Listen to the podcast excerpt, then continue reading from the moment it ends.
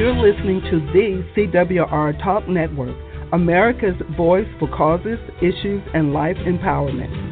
This is the CWR Talk Network, hashtag 1 million strong. Good evening. This is Shereen Rice with Making a Difference about domestic violence. My goal for this show is to educate and help in the healing journey for those that are suffering from domestic violence. I want to thank everyone who is listening tonight, and I promise an awesome show. My guest tonight is Leslie Browning. This is a part two to Lupe's show in December with her. Since so much has happened in her daughter Alicia's case, we want to continue and get back with her on what has happened and any changes that have taken place. I'd like to remind everyone that our show is on Thursday at 8 Central Time, and that's the second and fourth Thursday of each month. My show can also be heard on iTunes, Stitcher, and Google Play. If you subscribe to those services, and if you want to a direct link to those programs or those services, you may go to our homepage on the Blog Talk Radio CWR website and click on the logo for the service. Okay, this topic is a little bit maybe triggering, and so I'm concerned. And so what I'd like to do is I'm going to give you the national hotline number. It's 1-800-799-7233. That is 1-800-799-SAFE. So if at any time that you feel triggered, please call that number for some assistance. And if you'd like to call in tonight and talk to our guest, please feel free to do that. The number is 917-889-8078. I'm going to give you that one more time. If you'd like to call in, the number is 917-889-8078. Leslie, how are you? Yes, I'm here. Oh, good. I thought I lost you. I think you had me muted. Maybe I had me muted, too. No. Okay, good. How are you doing tonight? I'm good. How are you? I'm doing excellent. I just wanted to tell the fans a little bit about you. Leslie created the foundation for Alicia's Voice and was on her show in December. And we'd like to, since the trials happened and finished, we'd like to hear more about that. But what I first would like you to do, Leslie, is if you could recap a little bit about your show with Alicia, give us a little bit of background so that those that weren't here at that time can understand the whole picture. Okay, well, last summer, Lupe had reached out to me about a radio interview on December the 28th of last year, and I told her what I knew about the case, which were basically just bullet points of her life until I found out about what truly happened to Alicia during the trial. She was physically, sexually abused for 12 years and then shot in the face and murdered. But before that, hours before that, he had brutally beaten her. And in the autopsy, it showed that she had bruises that were days old that he possibly could have held her hostage and beat her for several days before he came back home and shot her in the face after taking his children to his parents' home. Oh, I'm so sorry. Okay, the first thing I think we'd like to, a little bit of update is on the children. I know that the last time you said that they were with the murderer's parents. Is that still true? That is still the case. The last time I got to see them was at the trial. They were ecstatic but scared to come around me because of the threats. And I actually have a witness who heard the grandmother threatening my grandchildren to not come around me or they would, quote, unquote, get it. And so they were afraid to come around me after that. But before that, they were in the room with me. I couldn't be in the trial because I was a witness. And they came up there and they wrote on the chalkboard and said, "I love you, Grandma," on the chalkboard and just hugged and kissed all over me. And it was a really nice time, but they were so afraid at the same time. Well, abusers learn from someone, and so it sounds like that's where they may have learned that from. Can you share a little bit of information about the trial? Yes. Alicia was sex trafficked for over 12 years. And I actually had a dream a month before the trial, and it didn't make sense to me at the time. It was very disturbing. And I had told my husband about it. We were watching a movie. We had a weekend to come home, and then the trial started the next week for part two. And we were watching a movie, and something triggered my brain, and I came downstairs and I couldn't watch it. And in my dream, my daughter, and this was the end of January, about a month before the trial, in my dream, my daughter was standing in a window in a house, and it was all dark, and she was nude, but you couldn't see anything. You could just tell she didn't have clothes on, and she was crying, and behind her, it was all dark, and behind her was a red light. And I found out through the trial that he would take her to truck stops for years, and he would park the truck in the very front of the truck stops and prostitute her, make her get on the radio and advertise herself. She would be nude in the front of the window of the truck with a red light behind her head. Oh, no. And this came out in the trial that the red light was... The almost exact same thing came out in the trial, yes. Now, only it wasn't a house. It was an 18-wheeler. Oh, my gosh. Can you share some more information about the trial? Tell us about what he was convicted of and how long and what else that you know about that. He was convicted of first-degree felony murder for 70 years. He will be up for parole in 30. He is in Huntsville right now. He just got there this week. And it also came out that he beat her with electrical cords also, and abused her in so many ways. It was just unimaginable. And it also came out in the trial that he was abusing his little boy, Dylan, trying to teach him to fight, and at the young age of like 8 and 9 years old. If he didn't fight hard enough, his dad would slap him as hard as he could to the ground. Now, did you say that was him or the child that got slapped to the ground? Him or his child? Alicia's murderer would slap their own little boy. He was trying to teach him to be mean, and he has a very sweet, sweet spirit about him. He's a good-hearted young man. He's 11 now. I'm sorry, he's 12 now. He has a heart like Alicia, very tender-hearted. And if he didn't fight hard enough, his dad would just punch him to the ground.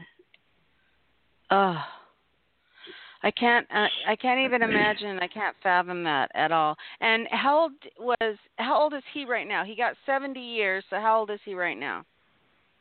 He is 30.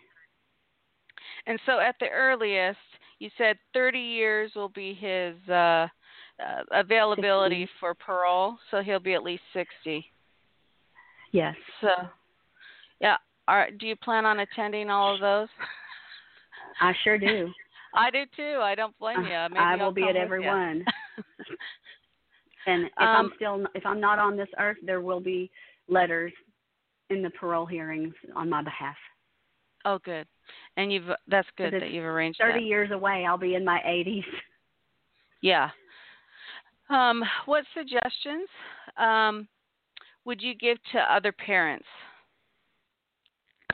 The suggestions that I would give to other parents is, you know, if it's happened before, don't ever assume that everything is okay. Don't believe your child is going to love you enough to try to hide it from you because they're trying to protect you. Because most of the time that abuser is threatening your life. Yeah. And that's what he did to my baby. He threatened our lives. Mm-hmm. And so Alicia hid it very well. And I remember looking back on pictures on Facebook, and I kind of think now maybe it was a cry for help. There was one morning in particular, I had gotten up and I opened my Facebook, and there was a picture of Alicia that she had taken of herself. And I literally went to the bathroom and got sick. She had a closed head injury. You could tell by looking at her face. One of her eyes was actually kind of lower down than the other, and it was sunken in a little bit. He started punching her in the back of the head because I would go in and check on her. And so he started hitting her in places where I couldn't see it. So like look for under places the hair and stuff that are like that. Yes, look for places that are inconspicuous. He broke her arm. Her arm was broken for over a month before she received any kind of medical attention. I have the dash cam videos where his mother knew about it and told the police, and not one person rescued my daughter out of that situation in 2015. The Kaufman County Sheriff's Department did nothing. They knew. She confessed. The grandmother of my grandchildren confessed that he was sex trafficking my daughter, that they knew of, for at least 4 years. Not one person tried to help my daughter get out of that situation. He also had a warrant out for his arrest since 2005. Nobody arrested him because everybody is so afraid of that family. So the murderer's parents knew that he was prostituting her out, and they didn't talk to him about it? Nobody did. Nobody. They kind of joked it off and said, oh, it'll work itself out. They didn't have a concern about their own son, about his behaviors at all? They're the same people. They raised him to be that way. The father, I have proof that the father beat his mother, causing her to have a brain aneurysm when she was around Alicia's age. It's just a vicious, vicious cycle. I also have a witness that witnessed the father beat Daniel with electrical cords on his back when he was just a little boy. And that's the murderer's name is Daniel? The murderer's name is Daniel, but the father's name is also the same. And so the father also took it out on the children. Let me ask you this. Did the murderer ever beat up the children that you know of? As far as I know, the only thing he did was he abused my grandson for not being mean enough. Right. I don't know of any abuse against my granddaughters. Right, and you said this abuse with your daughter has been going on for 12 years. Is that how long she was with him? Yes. I got her out once. I got her a job, and I got her an apartment and helped her start getting on her feet. And this was back when MySpace was really popular, and he used a niece to reach out to her, which is in the first interview, to bring her back in. Back into his clutches, if you will. Is that what you're saying? Yes, into his family, yes. And she would be guilted into going back by his whole family. They would tell her if she was a Christian, she wouldn't break her family up, and she was going to burn in hell for breaking her family up, for leaving him. And they would constantly put that guilt on her. That's called religious abuse, when you use religion like that to abuse your person. One thing I've learned through domestic – I apologize? No, go ahead. The one thing that I have learned from the research I've been doing over the last 16 months is when there's domestic abuse involved, that is just one of the many facets of abuse that these victims endure. Right. Right, and I try to explain that to everyone. The first form of abuse that anyone will have is psychological abuse. They twist your mind and in every way possible manipulate, lie, gaslight, you name it. And that is the very first thing, because no one just walks up to you and says, I love you, and then hits you. And, no one does that. The first thing they do is separate you from your family and make you think nobody cares about you. Right. That's part of the psychological abuse, is that isolation, right? Yes. Now, this is one question that I have. Did you ever have a good relationship with the parents at any time since your daughter and he had children? Did you ever, family activities, anything like that? Never. We tried when my daughter would have a baby or any kind of life event like birthdays, I would invite them, but they never wanted to have anything to do with us. They always shied away. And his mother made it really clear. My grandchildren told me that their granny doesn't like me at all. Did they say why, or do you have an assumption why? Or well, she would ask my grandchildren, do you love your grandma more than you love me? Why do you go over there so much? Go. You know, just that manipulation continuous, playing the mind games with these poor little children. Right.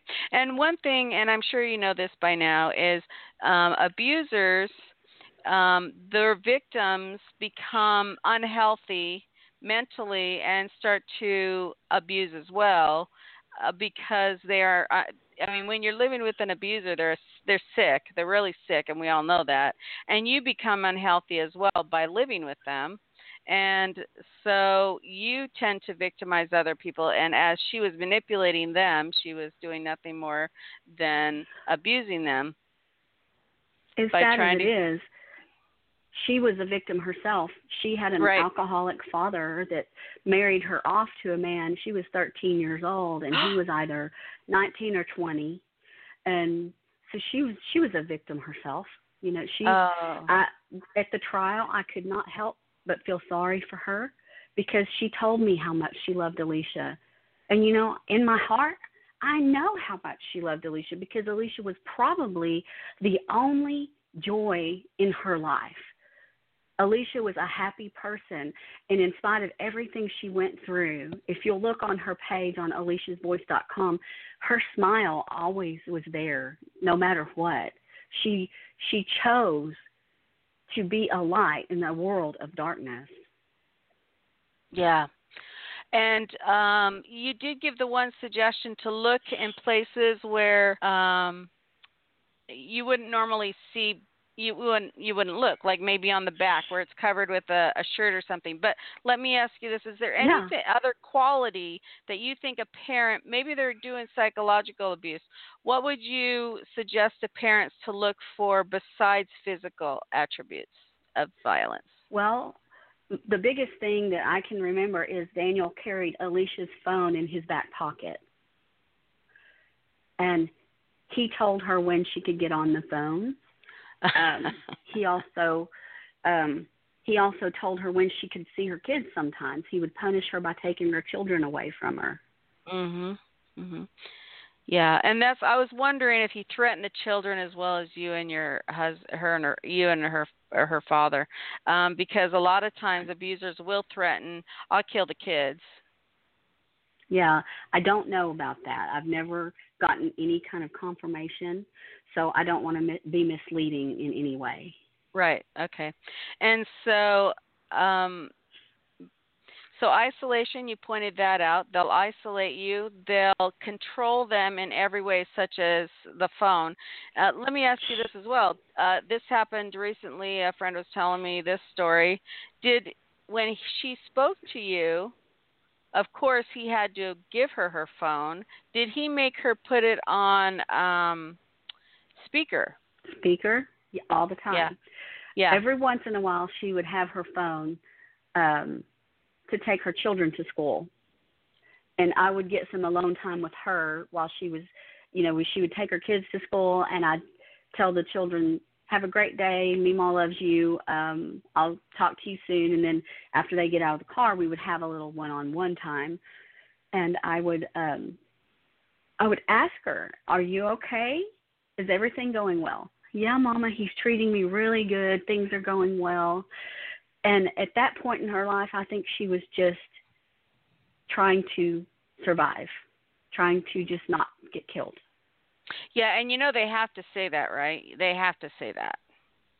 Yes, they do. She knew I would have acted. I would have come in there, and I would have gotten her out of there. Mm-hmm. And she knew that. And that would he he was a convicted felon before her murder, and he had a small arsenal of guns under his bed that he kept loaded that were illegally owned. And I also want to help change the laws of illegal gun ownership. Yes. Now, this happened in Texas, is that correct? Yes, 2016, December the 27th. And you explained this to me once before when you and I spoke before, but I'd like you to explain it to our listeners. It was my opinion that when you kill someone in Texas, you get the death penalty. No, that's not the case. I mean, it has to be capital murder in the state of Texas. That means you either had to kill someone in law enforcement or the military, or you had to have broken into someone's home or killed more than one person. And unfortunately, he was not eligible for that. And so his felony before wasn't murder, but what was it again? It was assault. He has a record as long as your arm for beating people, and he would do these games on the weekends called Fight Night. This came out in court. He would pick guys that he didn't like that were popular in the high school that he went to, and with shoe polish, he would write them on the back of his windshield, and he'd go stalk them out, and he would find them and beat them to a bloody pulp, and then cross their name off and go to the next person on the list. My gosh. I've never even heard of such a thing. And, you know, and my daughter would have to witness. Go ahead. He would make my daughter watch. Mm. There was one weekend they were in Florida, and he's a white supremacist. He has a swastika on his arm. He pulled over on the highway because he saw a black man walking down the road, and there was another man in the truck of whom I won't disclose. He got out of the truck and he told the man, he said, "Please run, get out of here. He's going to kill you." And Daniel got a big two-by-four or something else, and he chased him down and he beat him to a bloody pulp. Mm. And then they left and just left him on the side of the road to die. He did not die, but I mean, he alone beat him. He was a very big man. He's very big and he's very strong. And just for the listeners that may not know too much about domestic violence, a lot of you are probably saying to yourselves, why didn't she just leave when this happened? Because it's a death sentence for the victim when you just leave. Or her children. Right. 75% of all deaths occur when you're leaving or after you've left. And they hunt you down, that's for sure. And so it's not something you just leave. You just don't leave. You have to prepare significantly in advance, and there has to be a lot of things put in place before you leave for absolute sure, just to protect you. And then you brought that up. The children need to be protected as well. Well, you look at it as a bank robbery. If you're in a bank and you are there at the teller station and somebody comes into that bank and puts a loaded gun to your head and says, if you run, I'm going to shoot you, that's the same thing these victims are going through, the same exact thing. Yeah. Well, and keep in mind, they've been manipulated, they've been gaslighted, their whole mindset is, for my security and the security of my children, I have to stay with this guy because he's brainwashed them. Domestic violence is nothing less than brainwashing. And people that have never experienced it really don't get that. I'm going to tell you, I didn't know that brainwashing really happened until I had it happen to me. And I'm like, how did this even happen? I have an education. I should have seen this. I didn't understand abuse. I didn't understand brainwashing. I didn't realize everything that these guys do is getting you to become more dependent on them, or should I say they are growing in control and power over you. And they do it through threats, lies, manipulation, gaslighting, everything. They want you to think that you are completely useless without them controlling your whole, every breath. Absolutely. Okay, another question I have for you. What kind of advice would you give to victims or suggestions? My biggest piece of advice is to get out, but do not let anyone know you're leaving. Because like you said, 75% of the people who are murdered are trying to escape or have recently escaped. My daughter was trying to get away from the abuse. Yeah. And that's how she was murdered. And I've heard that through so many people that I've met through the advocates in the domestic violence families of the victims. That's how they were murdered, because they were trying to get out. Yeah. Don't tell anybody. Go tell them you're going to get hamburgers for the family or pizza. Call and order the pizza. Leave and don't ever go back. But don't tell anybody you're leaving.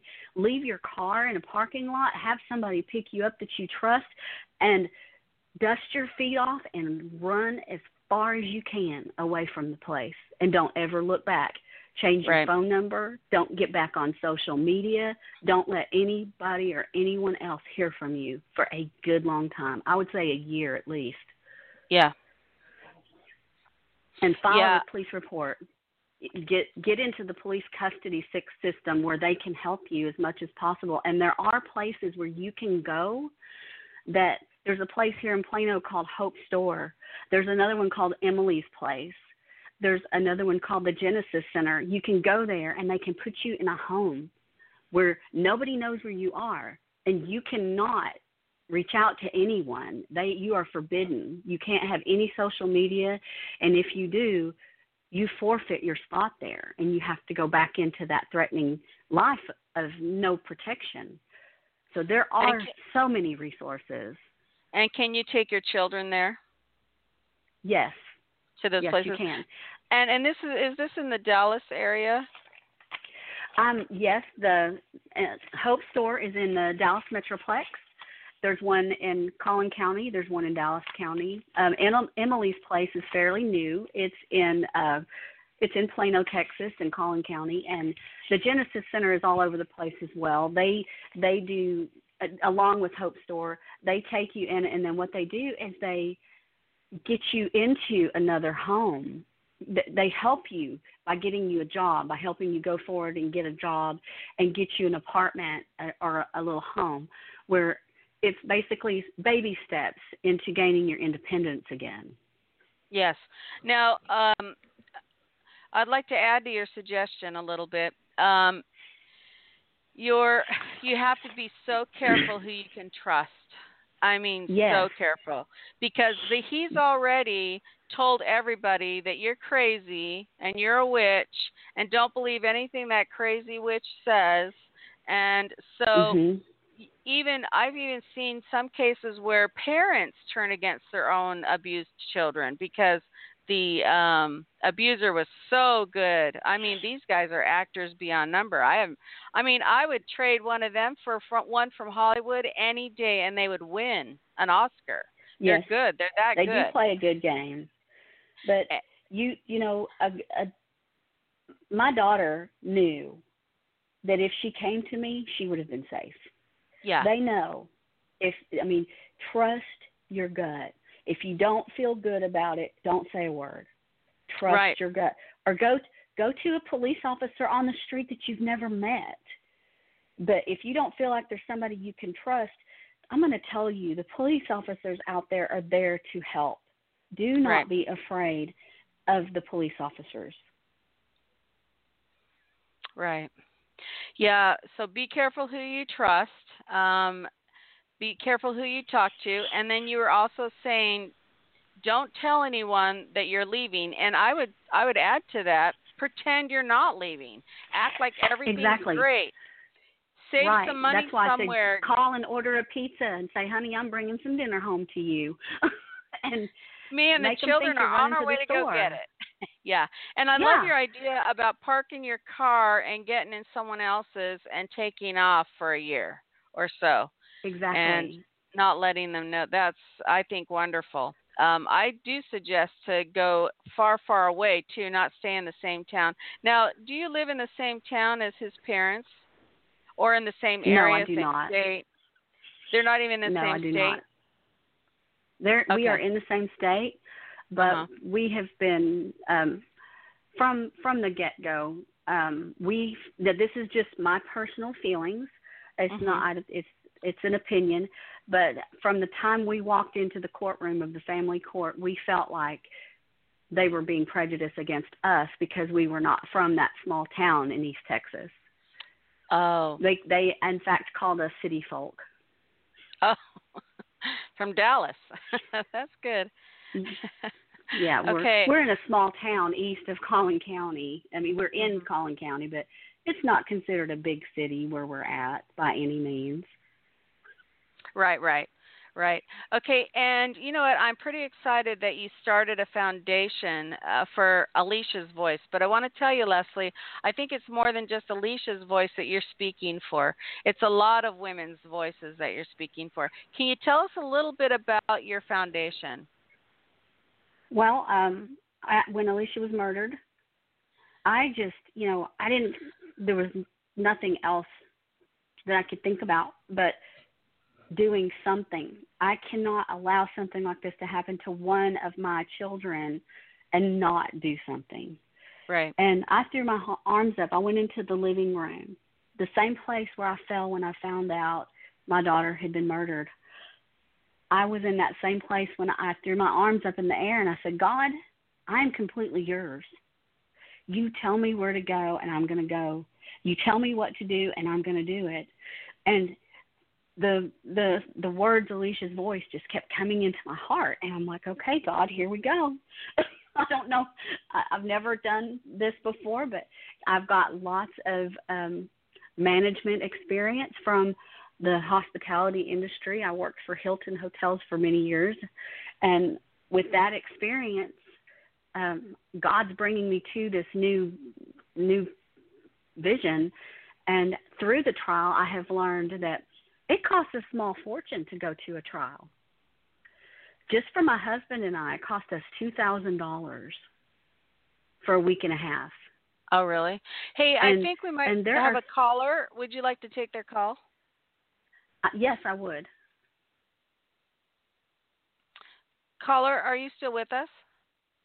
Yes, this is her cousin, Brian. Oh, awesome.